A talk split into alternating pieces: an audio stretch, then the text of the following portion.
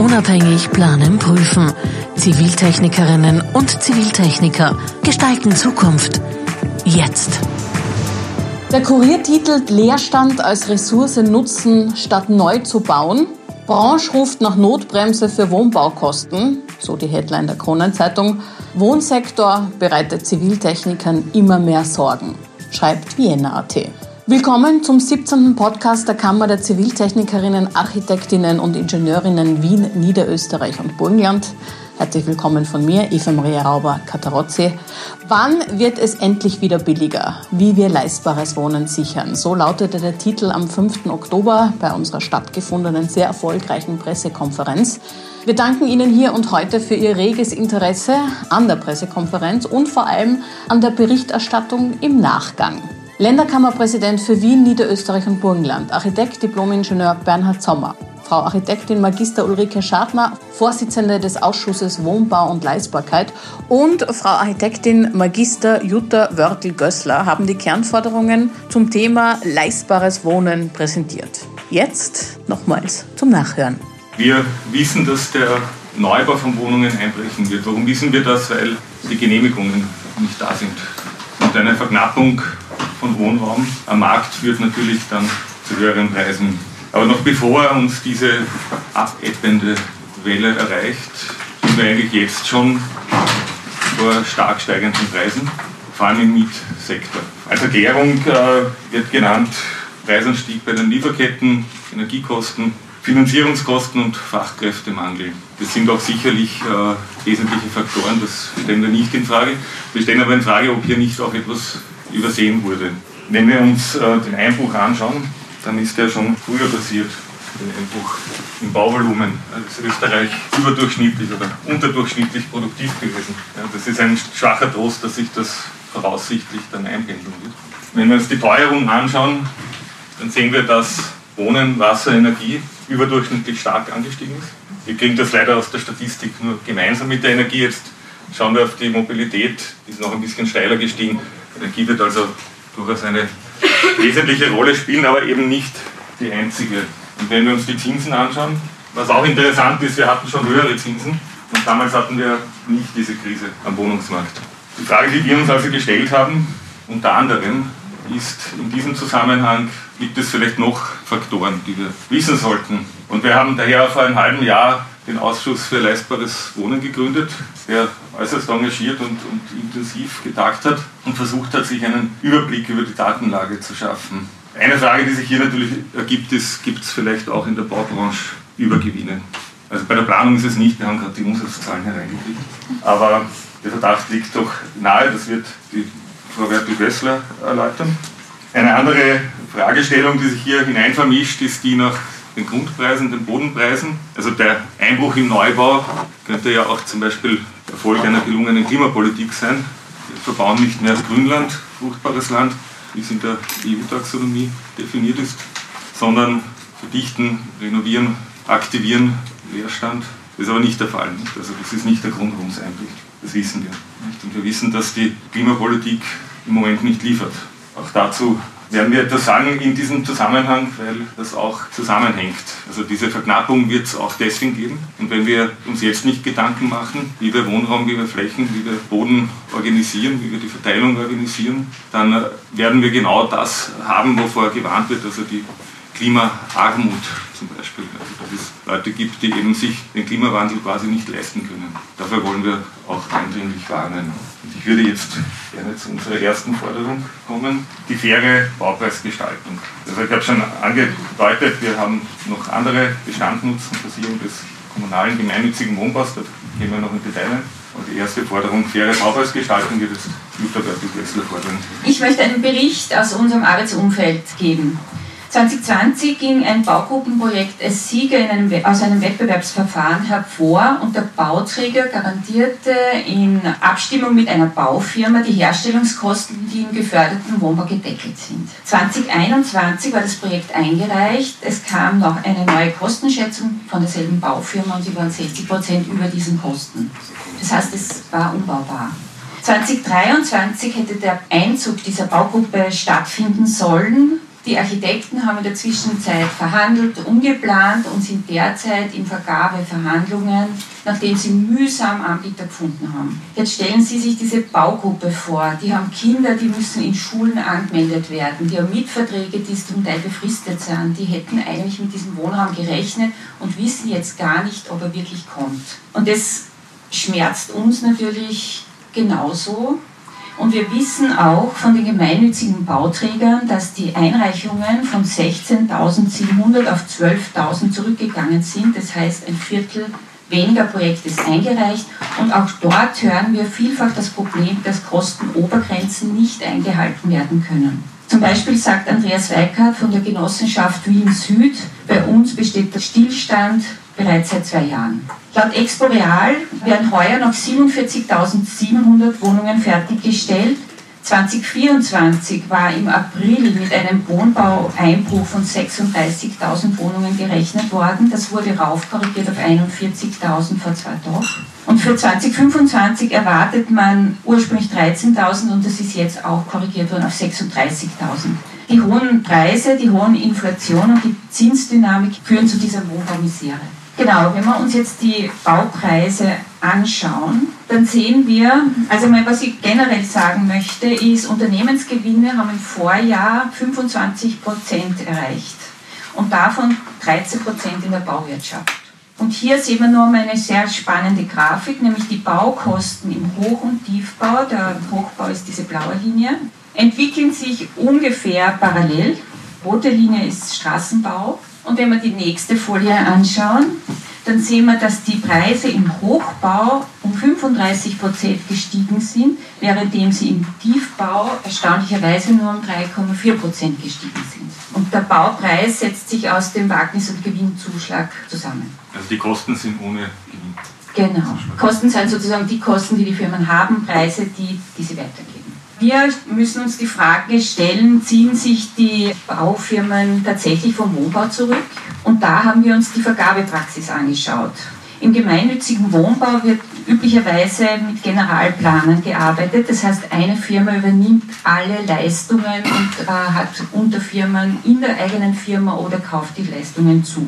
Das heißt aber auch einen Zuschlag von 10 bis 15 Prozent und gleichzeitig wird der Anbietermarkt extrem verknappt. Das war in vielen Projekten das Problem, dass man keine Anbieter gefunden hat im geförderten Wohnbau, weil es in Österreich nur wenige große Firmen gibt, die diese Leistung anbieten können. Wir fordern daher, den Anbietermarkt wieder zu öffnen. Und das möchten wir so erreichen, dass wir die öffentliche Hand auffordern, zehn geförderte Wohnbauprojekte zu evaluieren, indem wir vergleichen eine funktionelle Leistungsbeschreibung. Das heißt, auf Grundlage der Einreichplanung 1 zu 100 wird eine Ausschreibung erstellt, in der das Bauprojekt beschrieben wird und wird dann von einem Generalunternehmer eventuell mit Teilvergaben angeboten, mit dem Generalunternehmerzuschlag und dem gegenübergestellt dasselbe Bauvorhaben gewerkeweise ausgeschrieben das heißt, die Ausschreibungsgrundlage ist die Ausführungsplanung, die wesentlich genauer ist. Es gibt schon Details. Die Vergabe an Einzelgewerke, KMUs, also die Klein- und Mittelbetriebe, für die Österreich auch bekannt ist, können wieder anbieten. Zimmerer, Baumeister, Elektriker. Wir öffnen den Markt wiederum für diese Gruppen. Und der Bauherr hat auch durch die örtliche Bauaufsicht eine unabhängige zusätzliche Kontrolle auf der Baustelle. Die nächste Forderung betrifft dann tatsächlich die Baupreisgestaltung, wo wir uns fragen, wer gewinnt da und wer verliert. Also wir haben zum Beispiel bei den Preistreibern äh, vom ÖGB gehört, dass heuer im Sommer Kurzarbeit war, weil die Baubranche zu wenig Arbeit hatte. Und wir haben von den Firmen gehört, dass sie Facharbeitermangel hatten. Das heißt, was stimmt hier? Und diese fairen Baupreise möchten wir zusammen mit den Stakeholdern, Arbeiterkammer, Wirtschaftskammer, Kommunen, gemeinnützige Bauträger und andere Stakeholder besprechen, uns austauschen und die Interessen auch ausgleichen. Wir möchten in diesen Arbeitstreffen Strategien zu Lösungen in der Krise im Wohnbau erarbeiten. Und spannend für uns ist auch die Prüfung, dass man eventuell einen Preisprüfungsgremium einrichtet, die dann Faktoren wie hier sieht man zum Beispiel die Unternehmensgewinne, die Orangenbalken oder eben Lieferkettenprobleme evaluiert und recherchiert und dann kann man die Preise auch wieder in ein vernünftiges Maß zurückbringen. Ja, vielleicht äh, noch kurze Zusammenfassung. Ja, also Sie sehen, wir haben ja eine differenzierte Haltung zu dem Ganzen. Nicht? Also das entspricht, glaube ich, auch dem, was Ziviltechnikerinnen und Ziviltechniker sein müssen. Ja, wir können nicht die einfache Lösung fordern. Das sagen nicht, die Unternehmen dürfen keine Gewinne machen. Natürlich müssen die Gewinne machen. Also nicht, dass das jetzt falsch verstanden wird. Aber es ist doch auffällig, dass hier die Entwicklung Kosten und Preis doch stärker auseinanderklafft und dass hier auch, da geht es schon um sehr viel Geld, ja, also dass hier auch ein Beitrag auf dieser Seite gedacht werden kann. Und das Zweite, was Sie vielleicht heraushören, ist, das ist, unsere Forderungen sind auch Aufforderungen, Dingen nachzugehen, zu recherchieren. Aufforderungen aber auch an, an die Behörden, dass wir überhaupt einmal Datengrundlagen, das passiert uns in letzter Zeit dauernd, auch wenn wir über Bodenpolitik diskutieren in der Kammer, dass die Datenlage nicht klar ist. Die Versiegelung ist im Burgenland anders definiert, wird anders recherchiert, wird anders ausgewiesen als in Salzburg. Ja, und genauso ist im Leerstand sind es Vermutungen. Ja, wie viel leerstehende Wohnraum gibt es überhaupt und warum? Das sind Vermutungen. Ja. Also das ist ganz schwierig, auf so einer Basis Politik zu machen und für uns als Ziviltechniker und Ziviltechnikerinnen ist es eben sehr schwierig, hier dann Vorschläge zu erarbeiten, an Lösungen mitzuwirken, weil es eben große Unsicherheiten gibt, was überhaupt hinter einem Baupreis, einem Mietpreis und so weiter steckt. Und daher auch diese Einladung dann an andere Stakeholder, setzen wir uns zusammen, weil in Wirklichkeit in Österreich, das, das ist das Schöne, hier ja, ist ja niemand äh, daran interessiert, das aus lauter Gier kaputt zu fahren. Das ist ja nicht das Problem. Im Moment ist eher das Problem, dass man es durch Untätigkeit, durch Mangel an, an Abstimmung, also das ist ganz wichtig, auch im Zusammenhang mit der Klimakrise, dass sich die verschiedenen gesetzgebenden Körperschaften noch stärker abstimmen. Dazu werden wir auch noch kommen, dass es aus diesem Mangel heraus eigentlich an der Verwaltung letztlich scheitert und das kann es ja nicht sein. Damit kommen wir zum nächsten Thema, das eben auch sehr stark äh, unter diesem rechtlichen Rahmenwerk, unter diesen liberalen und Bundesgesetzgebungskompetenzen, die sich da nicht im Gleichklang befinden, leidet und das aber vielleicht eine oder, oder sicher sogar eine der Lösungen ist, sowohl für die Sozialwohnung als auch für die Klimakrise. Danke, Daniel. Unsere zweite Forderung also. Wir müssen den Bestand nutzen, attraktivieren und zukunftsfit machen, weil eigentlich im Bestand die Zukunft liegt. Unsere Bevölkerung wächst unaufhaltsam und äh, die Nachfrage nach Wohnraum steigt dadurch. Aber in der Vergangenheit ist äh, dieser Bedarf immer nur mit Neubau beantwortet worden. Das Schlüssel liegt aber in der effizienten Nutzung unseres bestehenden Wohnraums. Der Leerstand kostet der Kommune Geld, er schadet dem Klima und er treibt nebenbei auch die Mieten in die Höhe. Wir müssen die Leerstände endlich als Ressourcen begreifen und den bestehenden Wohnraum besser an die neuen Herausforderungen anpassen. Aber wir wissen eben nicht, wo der Leerstand ist oder wie viel der Leerstand ist. Wir müssen das, was es schon gibt, zuerst erfassen und bewerten, bevor wir überhaupt mit neuen Wohnprojekten starten können. Die Energiekrise hat außerdem gezeigt, dass der Bestand, den wir haben, nicht angepasst ist an die Zukunft und dass auch die Anforderungen aus Normen und Gesetzen betreffend der Erreichung der Klimaziele viel effizienter umgesetzt werden müssen und die notwendigen Mittel dafür bereitgestellt werden müssen. Kreislaufwirtschaft und Reuse-Initiativen geben hier eigentlich schon äh, Antworten und wir bitten alle wirklich rasch und radikal umzudenken. Wir müssen das Bauvolumen vom Neubau hin zum Umbau und zur Sanierung verschieben. Wie gehen wir also jetzt mit unseren Ressourcen um? Das Leerstandsthema muss, wie gesagt, verstärkt aufgegriffen werden. Es gibt nationale, wir weisen hiermit auf das Positionspapier der IG Architektur und der IG Kultur hin, die sich sehr intensiv mit diesem Thema beschäftigt haben. Und es gibt aber auch internationale Beispiele, wie mit Leerstand umgegangen wird, die wieder der Wohnnutzung zugeführt werden kann. Also als radikalste Beispiele können wir da jetzt zum Beispiel Amsterdam äh, nennen. Die haben ganz strenge Regelungen gegen Leerstand und Zweckentfremdung vom Wohnraum. Die Stadt kann sogar Geldstrafen verhängen und hat das Recht, leerstehende Wohnungen zu beschlagnahmen. Das gilt auch für Barcelona. Die beschlagnahmten Wohnungen könnten dann äh, in sozialen Wohnraum umgewandelt werden. Also so radikal braucht man das jetzt in Wien vielleicht nicht angehen. Ich meine nur, es gibt stärkere Mittel, um an den Lernstand ranzukommen, wie uns das auch gezeigt wird. In Wien gibt es natürlich Maßnahmen, äh, leerstehende Wohnungen zu mieten oder zu kaufen und sie dem sozialen Wohnbau zuzufügen. Die Umwandlung der leerstehenden Wohnräume ist natürlich eine kostengünstigere Möglichkeit, neuen Wohnraum zu schaffen weil ja schon bestehende Flächen genützt werden können und die Kosten für den Neubau können so reduziert werden. Aber das setzt eben eine Erfassung von dem Leerstand in Wien voraus und das ist bis jetzt einfach noch nicht geschehen. Wir erwarten uns, dass dieses Thema Eingang in den Stadtentwicklungsplan 2035 findet. Wir, dazu gab es schon Gespräche, aber wir sind uns nicht ganz sicher, ob das auch wirklich angekommen ist. Das, was da ist, muss nachverdichtet und attraktiviert werden. Zusätzlicher Wohnraum kann dadurch geschaffen werden, ohne neue Flächen zu beanspruchen. Das geht wieder dann in das Thema der neuen Versiegelungsgeschichten. Und attraktive Wohnviertel, die bieten ja auch eine größere soziale Sicherheit und mindern die Notwendigkeit, dass die Leute unbedingt einen Zweitwohnsitz brauchen. Wir fordern also eine Leerstandserhebung, eine Meldepflicht über Leerstand und wir wollen Leerstandsabgaben diskutieren.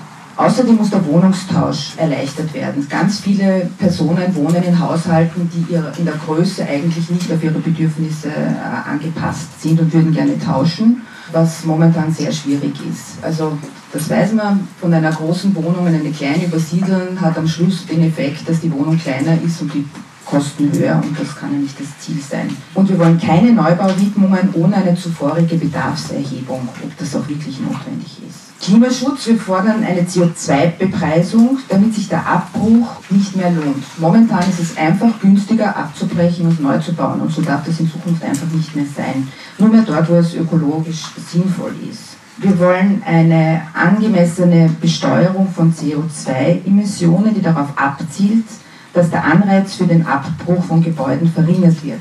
Und außerdem der Einsatz von umweltfreundlicheren Materialien und Bauweisen gefördert wird. Wir könnten genauso über eine Abbruchgenehmigung diskutieren. Wir haben Baugenehmigungen, wir haben keine Abbruchgenehmigungen. In Deutschland wurde sogar eine Abbruchprämie gefordert, was ja vollkommen verrückt ist. Also man kriegt bezahlt dafür, dass man abbricht. Das ist nicht das, was wir vorschlagen würden. Und für die Mietobjekte, auch da muss man sagen, auch hier müssen äh, Anreize geschaffen werden, dass äh, Mietobjekte klimafit gestaltet werden, dass Förderungen von energieeffizienten Maßnahmen angegangen werden und dass diese Förderungen aber auch wirklich gebunden sind, zum Beispiel an die Beurteilung der ganzen Gebäude. In Vorarlberg gibt es so etwas schon, das äh, nennt sich irgendwie Umweltzertifizierungs Plan, also da hat jedes Haus einen, einen, eine, eine Karte, wo drin steht, wie viel CO2-Ausschuss das hat und man kriegt dann einfach die Förderung, je nachdem, wie man das verbessert. Das gibt es in Wien und Niederösterreich und Burgenland zum Beispiel noch überhaupt nicht. Und wir weisen auch auf eine Studie der Arbeiterkammer hin, die befasst sich damit, dass die öffentliche Hand sozusagen als Vorreiter gesehen werden kann, weil sie äh, verantwortungsvoll investiert und eine verantwortungsvolle Immobilienbesitzerin ist. Das kann natürlich auch ein Beispiel werden für private Akteurinnen. Zu den gesetzlichen Grundlagen. Da zwickt es ja auch unheimlich stark. Wir würden ja gerne eine größere Nutzungsflexibilität als integralen Bestandteil der Planung sehen. Warum das? Je langlebiger Gebäude sind, umso ökologischer sind sie eigentlich auch. Und da gibt es auch etliche Regeln, die dem entgegenwirken, zum Beispiel äh, unsere Bauklassen. Es gibt Beispiele in Schweden, wo Bauklassen durch Geschosszahlen ersetzt wurden. Es wäre viel gescheiter, anstatt zu sagen, die erste Bauklasse geht bis so und so viel Meter, zu sagen, hier dürft ihr zwei, hier drei, hier vier, hier fünf Geschosse ohne Höhenbeschränkung machen, weil zum Beispiel äh, ökologische Bauweisen auch oft viel äh, stärkere Deckenstärken zur Folge haben und manchmal geht sich, verliert man ein ganzes Geschoss, nur weil man ökologisch bauen will. Auch hier muss neu gedacht werden. Also Wohnraum 2,50 Meter lässt kaum andere Nutzungen zu und das muss man überdenken. Wir wollen das Regelwerk vereinfacht sehen. Oft sind ja Bauherrinnen also vollkommen überfordert mit allen Dingen, die sie zu tun haben. Und wir denken aber, dass jede Verbesserung eine Verbesserung äh, ist, also besser ist als gar keine Verbesserung und deswegen sollte ihnen da ein bisschen geholfen werden. Und wir stellen natürlich gerne unsere Fachexpertise zur äh, Verfügung, wenn man von den OEB-Richtlinien abweichen muss oder kann oder will. Wir wollen, dass die Baugenehmigungsverfahren äh, und diese bürokratischen Hürden dazu äh, vereinfacht und verkürzt werden. Auch das äh, Bauverfahren, die sich über Jahre ziehen, äh, kostet dem Entwickler unheimlich viel Geld. Das schiebt er natürlich auf die, auf die Mieter oder auf die neuen Eigentümer um. Das muss nicht sein. Und trotzdem müssen wir schauen, dass das klimafreundliche Bauen bezahlbar bleibt. Das heißt, wir fordern, dass die Wiederverwendung von Baumaterialien und Bauteilen durch die Anpassung an die geltenden Rahmenbedingungen umgehend erleichtert wird. Wir warten alle sehr gespannt auf die Umsetzung der OEB-Richtlinie 7. Das ist die Richtlinie, die nachhaltige Nutzung der natürlichen Ressourcen fordert. Die ist noch immer ausständig. Und zurzeit, das muss man auch sagen, entstehen Bauherrinnen und Planen, äh, den Planenden, aber auch natürlich den Ausführenden und den Bauträgern massive Nachteile, wenn sie mit recycelten oder Reuse-Produkten arbeiten wollen. Und das ist aber eigentlich die Zukunft. Und das Letzte wären dann die Förderungen. Wir freuen uns natürlich, äh, dass es Förderungen gibt, aber sie sind also bundes- und landesweit vollkommen unübersichtlich gestaltet. Momentan ist es ein wahrer Dschungel an, an, Förderungsinitiativen und wir wünschen uns da eine Vereinfachung und dass die Fördermittel natürlich äh, an die Höhe der, der realen Kosten jetzt äh, angepasst werden, die evaluiert werden in der ersten Forderung. Wir begrüßen die soeben beschlossene Novelle der Verordnung für Neubau und Sanierung und Dekarbonisierung 2024 in Wien, aber wie gesagt, bitte in einer verständlicheren Art und Weise. Ja, und das Letzte, wo wir auch noch darauf angehen wollen, ist dieses Arbeitskräftemanagement. Wir unterstützen natürlich alle Bestrebungen, dem Fachkräftemangel durch Hebung des Ansehens des Handwerks entgegenzusteuern und den Lehrberuf aufzuwerten. Es kann nicht sein, dass unsere Jugendlichen einfach meinen, das ist nicht mehr attraktiv genug, sie wollen keine Lehrberufe mehr aufnehmen, also keine Schlosser, keine, ich weiß nicht, das ganze Baugewerbe eigentlich hat wenig Nachwuchs. Und das hängt natürlich damit zusammen, dass man das nicht so wertschätzt. Aber wir brauchen die Handwerker und vor allem in der Sanierung, weil ja viele Arten, wie, wie saniert wird, äh, von den jetzigen gar nicht mehr gekonnt werden. Die sind so eingestellt auf äh, industrielles Bauen, dass das Sanieren nicht unbedingt jetzt in ihrem Spektrum liegt und genau da brauchen wir aber jetzt die neuen Lehrplätze. Außerdem kann damit das Image erhöht werden und zeigt, dass die Bauindustrie eben auch einen Beitrag zum Umweltschutz leisten kann und nicht immer nur der Verursacher von Umweltkrisen ist. Und weil die Sanierung braucht ja sehr viel mehr Arbeitskraft als Material, wünschen uns wir natürlich auch, äh, dass die Lohnabgaben verringert werden. Das ist ein arbeitsintensiver Prozess zu sanieren und das, was eigentlich teurer werden soll, sind die Materialien, weil die Materialien sollen in einem Kreislauf erhalten bleiben und höherwertig sein und die Materialien ist das, was teurer wird, aber die, die Lohnabgaben müssen runter, damit wir die Sanierung durchbringen. Ein interessanter Punkt ist natürlich, dass es ja auch gute Nachrichten gibt. Nicht? Also dieser Weg in den Bestand hinein, der auch ein Weg aus der Klimakrise hinaus ist, könnte ein Weg hinein sein in eine Bildungsoffensive. In eine, man muss ja den Beruf weiterdenken. Wir können nicht einfach jetzt, das hat ja einen Grund, warum die Leute nicht in die Lehre gehen. Man wird auch ganz neue Technologien brauchen. Wir werden Gebäude nicht so sanieren, wie wir sie bisher saniert haben. Weder vom ökologischen Standpunkt noch eben vom Prozess, wie wir es machen. Dann, wenn Sie aufgepasst haben, hat die Ulrike Schartner gesagt, wir wollen eine Leerstandsabgabe diskutieren, nicht? Also nachdem sie gesagt hat, man kann es auch enteignen und so. beschlagnaden. aufgezeigt, dass es auch noch andere ja. Möglichkeiten gäbe. Das kann, kann man eben sogar in zivilisierten Ländern, wie man sieht. Aber dazu muss man erst einmal wissen, und das ist ja unser Problem, wir wissen ja gar nicht, wo das genau ist. Ja, es gibt zum Beispiel gerade in Wien auch äh, sowas wie einen Mietleerstand. Nicht? Also gerade auch die Förderung und das Niedrighalten führt dann oft dazu, dass Familien oder Menschen, die dann im Laufe des Lebens wohlhabender geworden sind, sagen, okay, die Wohnung behalte ich mir noch. Die, Miete kostet mich eh nichts. Die steht leer, bis der Bub dann studieren geht oder die Tochter. Nicht? Und dadurch wird Wohnraum entzogen. Nicht? Gleichzeitig muss man sagen, dass die Bauordnungsnovelle nicht auf diesen Aspekt aber zum Beispiel, was die Kurzzeitvermietung betrifft, in Wien äh, sehr stark äh, auch auf diesen Wohnraumentzug jetzt eingegangen ist. Das, das ist auch wieder eine, eine, gute Nachricht, also da ist sicherlich schon ein Teil abgearbeitet worden. Aber die schlechte Nachricht wieder, gerade in Wien sind die Genehmigungsverfahren immer noch zu lange, auch wenn es hier in jüngster Zeit Verbesserungen gegeben hat und die Behörde sich hier bemüht. Also es ist, äh, zwei, zwei so typisch Wiener Aspekte. Wenn Sie als Stadt zum Beispiel jetzt oder als, als Land, äh, Bundesland etwas erreichen wollen, zum Beispiel eine Ökologisierung der Vermietungspraxis, dann geht das nur im Gleichklang mit dem Bund. Also was wir eigentlich fordern beim Überarbeiten ist, dass da eine ökologische Komponente hineinkommt, sprich, dass unsanierte Wohnungen auch in den Richtwert kommen, früher oder später, und dass das nicht an irgendeiner Jahreszahl ist. Ist völlig sinnlos. Ja. Es gibt zwei Jahreszahlen im Mietwertgesetz, 45, 8. Mai. In der Wiener Bauordnung ist es komischerweise der 1. Jänner 45, weiß ich nicht. Äh, und äh, dann 1953. Es gibt erhaltenswerte Gebäude später und, und früher. Es gibt grundsätzlich die Frage, ob nicht der Bestand eben, eben vor dem Hintergrund der Ökologie generell als erhaltenswert gesehen werden muss und umgekehrt, warum gibt es diesen Schutz für diese bestehenden Wohnungen, ist ja auch eine Vermutung der geringeren Qualität und eine Vermutung, dass das sich schon gerechnet hat sozusagen für den Vermieter und das müsste ja eigentlich dann in der Zeitschiene mitgehen, oder? Ja, also warum hört man da 53 oder?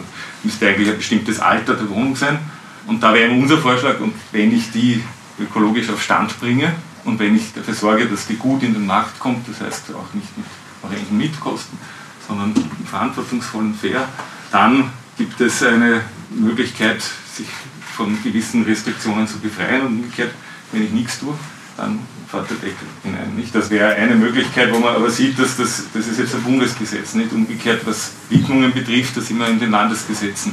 Man wird weder die soziale noch die Klimafrage lösen können, wenn weiterhin die Bundesländer und der Bund nebeneinander fahren.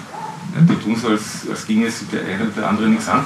Wien wartet sehnsüchtig auf das Erneuerbare Wärmegesetz. Alle warten eigentlich sehnsüchtig darauf. Warum wartet man sehnsüchtig darauf? Weil, weil man Rechtssicherheit braucht. Es ist schon fast egal, was da drin steht mittlerweile, aber wir müssen es endlich haben. Und das trifft dann auch wiederum uns Planerinnen und Planer, damit wir wissen, wie wir die Kolleginnen und Kollegen, die Bauträgerinnen und Bauträger richtig beraten. Darunter leidet im Moment die mit Branche auch. Also das ist schon auch ein Grund, vermuten wir, warum wir jetzt so eine Zurückhaltung auch haben oder wie Ulrike es gerade formuliert hat, ziehen sich die Bauträger zurück aus dem Wohnbau, weil der, der Nicht-Wohnbau, der funktioniert eh. Aber der Wohnbau ist, passiert nichts mehr. Ja. Und das hängt sicher auch mit einer sehr starken Verunsicherung zusammen, die eben an einer fehlenden gesetzlichen Grundlage hängt. Und nun kommen wir zur dritten Forderung. Ja. Das ist die Forderung nach, nach kommunaler Wohnbau, ist jetzt einfach Kürzung, weil sonst die Zeile zu lang wird. Also das ist kommunaler Wohnbau, aber auch alternative Modelle, ganz wichtig. Ja. Dafür gibt es auch viel zu wenig Rahmenwerk und wir werden hier jetzt ins Detail gehen. Bitte. Ja, danke. Also vor der Baupreiskrise, wie ich das jetzt nennen mag, ist ja der Pendel von der Richtung eher in Richtung frei finanzierter Wohnbau geschlagen. Aber leistbares Wohnen wird ja nur mit einem sehr starken Angebot von geförderten Wohnungen sichergestellt werden. Und ja, wo fängt das an? Leistbares Wohnen beginnt beim Preis vom Grundstück. Das heißt, eine nachhaltige Bodenpolitik ist daher das zentrale Thema, mit dem sich die Kommunen endlich beschäftigen müssen. Eine alternative Bodenpolitik, die Wohnraum leistbarer macht, indem sie verschiedene Weisen die Verfügbarkeit von Bauland und die Kosten für Wohnentwicklung beeinflusst. Und hier sind jetzt manch, äh, ein paar Ansätze, die wir haben. Wir wünschen uns den Rückerwerb vom Boden aus privaten Beständen im Rahmen genossenschaftlicher Modelle und unter Federführung von Kommunalverwaltungen. Man könnte zum Beispiel ein Vorkaufsrecht für Gemeinden durchsetzen. Wir wollen eine Baugrundvergabe durch die öffentliche Hand über ein Erbbaurecht. Was ist das? Da kann die Gemeinde den Boden sozusagen behalten und einfach nur verpachten. Und beim Erbbaurecht wird das Land also behalten, während äh, Entwickler das Recht erhalten, auf diesem Land zu bauen. Und das kann die Kosten für den Landbesitz senken und dadurch auch äh, die Kosten fürs Bauen. Die Kommune kann die Baulandreserven für soziale Zwecke priorisieren und sicherstellen, dass es ausreichend Bauland für den sozialen Wohnbau gibt. Wir wünschen uns eine Umwidmung von Grünland nur nach städtebaulichen Wettbewerben. Also nicht jeder Bürgermeister kann irgendwelche Felder umwidmen. Wir wünschen uns davor einen Wettbewerb von fachkundigen Menschen. Auch die Umnutzung von Brachland oder industriellen Flächen kann dazu beitragen, die Verfügbarkeit von Bauland zu erhöhen.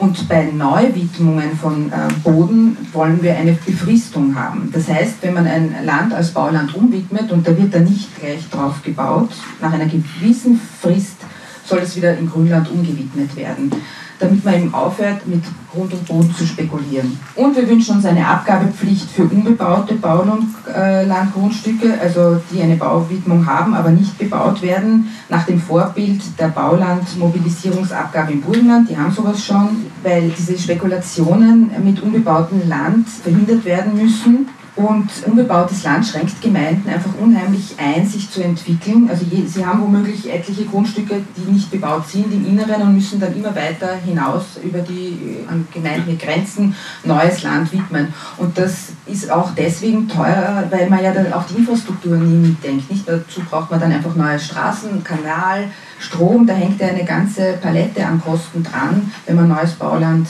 widmet, das man ja eigentlich in der Gemeinde drinnen schon längst hätte. Die Abgaben sollen Anreize schaffen, das Land für Entwicklungs- und Wohnzwecke besser zu nutzen. Ich möchte noch auf die Genossenschaftsmodelle eingehen. Derzeit ist die Bevölkerung sehr stark belastet. Seit vorigem Jahr gibt es Reallohnverluste, die sind ausgewiesen. Gleichzeitig wissen wir alle, ich glaube, Sie sind genauso betroffen wie ich, dass äh, Energiepreise sich vervielfacht haben, Mietkosten indexiert und angehoben, also stark angehoben wurden. Und beispielsweise im sanierten Altbau jetzt dann die Mieten noch stärker steigen, weil die Annuitätenzuschüsse der Stadt dort die Zinsanhebungen nicht länger ausgleichen. Als Zahl bei 200.000 Euro, die man sich vor zwei Jahren ausgeborgt hat, zahlt man jetzt um 600 Euro im Monat mehr zurück. Das heißt, es werden Menschen auf leistbaren Wohnraum angewiesen sein, die bis dahin am Markt Platz hatten. Und darum ist es uns besonders wichtig zu betonen, wir haben dafür Antworten. Eine Antwort ist der soziale Wohnbau, für den wir EU-weit gelobt werden. Ich habe jetzt vor drei Tagen mit einem Kollegen aus Deutschland ein Gespräch gehabt, der gesagt hat, sie werden sich das Konzept der gemeinnützigen Bauträger anschauen und überlegen, ob sie das nach Deutschland übernehmen. Dort gibt es das nicht. Und wir wissen auch, also in diesem äh, geförderten Altbau sind die Mieten mittlerweile bei 12 Euro dass der soziale Wohnbau Mieten, das haben wir gestern in dieser Ausstellung gesehen, von 57 bis 9 Euro schafft. Und zwar Neubau, Balkon, Gartenteil, also wirklich tolle Mieten. Das kann natürlich nur gesichert werden, wie ich im ersten Teil schon äh, erwähnt habe, wenn man die Wohnbauförderung hebt, also erhöht. Äh, und die Zweckwidmung der Wohnbauförderung ist in diesem Zusammenhang auch ein wichtiger Faktor. Zum Beispiel äh, ist die Wohnbauförderung 1980 1,4 Prozent des Bruttoinlandprodukts in Österreich gewesen und jetzt ist sie bei 0,4 Prozent. Man versteht es nicht, aber das ist die Entwicklung. Wir denken aber nicht nur in geförderten Wohnbau durch gemeinnützige Bauträger, sondern auch in innovativen Wohnkonzepten. Eine Baugruppe kann beispielsweise auch für Integration genutzt werden und äh, schafft ein schönes Zusammenleben. Gleichzeitig kann sie Räume besser teilen und kommt mit weniger Wohnfläche aus. Zusätzlich gibt es die Habitatmodelle, das werden Sie in den Zeitungen verfolgt haben, ein Konzept aus Deutschland, wo eine Genossenschaft gemeinsam mit den Bewohnern äh, Immobilien entwickelt. Gleichzeitig aber fordern wir auch die Einrichtung von kommunalen Genossenschaften, die dann die Leute unterstützen, in einem Art Eigentum als Genossenschaft Wohnraum selbst zu errichten. Und sie sind leichter oder wir glauben, dass der Tausch dieser Wohnungen, was die Ulrike angesprochen hat, dann auch leichter zustatten geht, wenn die Leute sich kennen und wenn dieses Genossenschaftsmodell sozusagen mit der Einlage mitgenommen wird. Wir brauchen dazu ganz dringend die richtigen gesetzlichen Rahmenbedingungen und Fördermodelle, damit wir solche Projekte vermehrt und besser und im Sinne der Leistbarkeit umsetzen können. Wenn wir sehen, dass äh, aus verschiedenen Gründen, nicht? Finanzierung, Gesetzeslage, Risiko vielleicht zu hoch, sich die klassischen Bauträger zurückziehen. Nicht? Dann war das eigentlich immer so in, in Krisen, wenn andere Modelle vielleicht wichtiger. Und äh, was wir auch sehen und, und damit auch gute Rückmeldungen haben von den Kolleginnen und Kollegen, sind, dass, dass alternative Modelle sich zusammenzutun in, in, in Gruppen, Baugruppen nennt man das, wo eben die zukünftigen Nutzer viel stärker von Beginn an äh, beteiligt sind oder auch initiativ sind, auch, auch äh, Auftraggeber werden, Auftraggeberinnen werden, dass diese Modelle wahrscheinlich wichtiger werden sollten. Warum sollten sie wichtiger werden? Weil das sind ähm, oft experimentierfreudigere Gemeinschaften. Und das Experimentieren, das Gehen neuer Wege wird man ja brauchen. Und das braucht man einerseits für die Leistbarkeit und man braucht es auch andererseits für ein nachhaltiges Zusammenleben. Und da fehlen uns auch wieder die gesetzlichen Rahmenbedingungen. Also Sie können wenn Sie zum Beispiel beschließen, wir haben viel mehr Gemeinschaftsflächen und die Wohnungen sind dann viel kleiner, nicht? es gibt, gibt solche Beispiele, als vielleicht sogar in der Bauordnung vorgesehen ist, dann reichen Sie das als Wohnheim ein zum Beispiel. Aber ist eigentlich kein Wohnheim. Das heißt, äh, es kommt dann zu Konstruktionen, die notwendig werden, weil eben gesetzlich hier keine Möglichkeit ist, auf diese spezielle Situation einzugehen. Hier brauchen wir mehr Flexibilität und wie schon vorher gesagt, wir brauchen eigentlich eine, eine viel stärkere Tätigkeit des Gesetzgebers. Das ist das Interessante. Also es gibt auch Zeiten, wo man sich das weniger wünscht, aber in dem Fall brauchen wir tatsächlich Neugestaltung der Gesetzesmaterien, vielleicht auch der Zuständigkeiten. Wir erleben das ja gerade auch bei der Diskussion um die Zuständigkeit der Gemeinden bei den Flächenwidmungen. Das ist ja auch die Frage, ob etwas, was auch nur den Anschein erwecken kann, dass da etwas nicht funktioniert, ob man solche Strukturen beibehalten soll. Umgekehrt haben wir auch gesagt, wir leiden bei den Einreichverfahren, bei den Planungen unter einer fast schon unüberschaubaren Anforderungswelt.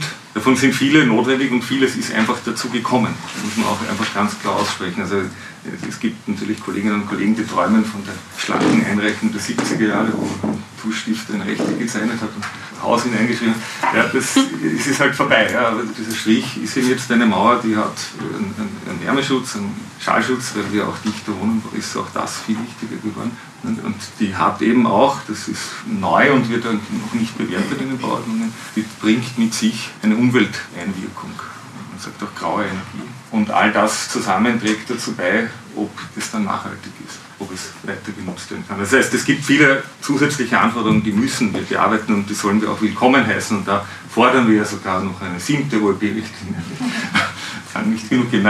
Es gibt sieben, gibt sieben, weil es sieben Grundanforderungen am Bauwerk gibt und eigentlich gibt es die schon lange, weil es eigentlich eine EU-Verordnung dazu gibt. Das heißt, es gibt Regelwerke, die wir brauchen, die es noch gar nicht gibt, Erneuerbare Wärmegesetz zum Beispiel. Und es gibt Regelwerke, die vielleicht schon nicht mehr notwendig sind, die obsolet sind oder die jetzt in Widerspruch geraten zu bestimmten Regelwerken. Und dieses Durchforsten fehlt. Und was halt noch viel schmerzlicher fehlt, ist offenbar eine Kommunikation zwischen den Ländern, zwischen Bund und Ländern, um die Gesetzeswerke auch aufeinander abzustimmen.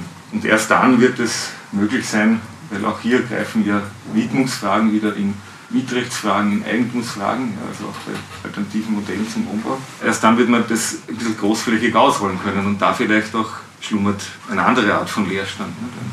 ein Leerstand der Möglichkeiten. In diesem Sinne äh, sehen Sie, dass sehr vieles bei uns Fragezeichen sind. Vieles sind Aufforderungen statt Forderungen, Grundlagen, die uns fehlen, die wir brauchen, um mitzugestalten. Und da brauchen wir ganz stark Sie, sehr geehrte Damen und Herren von der Presse, weil Sie sind die Öffentlichkeit, Sie sind die dritte oder vierte Macht vielleicht das falsche Wort, aber doch wesentliche Stütze des Gemeinwesens, des Rechtsstaats auch. Und äh, hoffen wir, dass Sie berichten können, dass Sie auch Fragen stellen können an die Verantwortlichen, die derzeit eben nicht weiterkommen in ihrer Arbeit. Und die Arbeit ist jetzt langsam überfällig.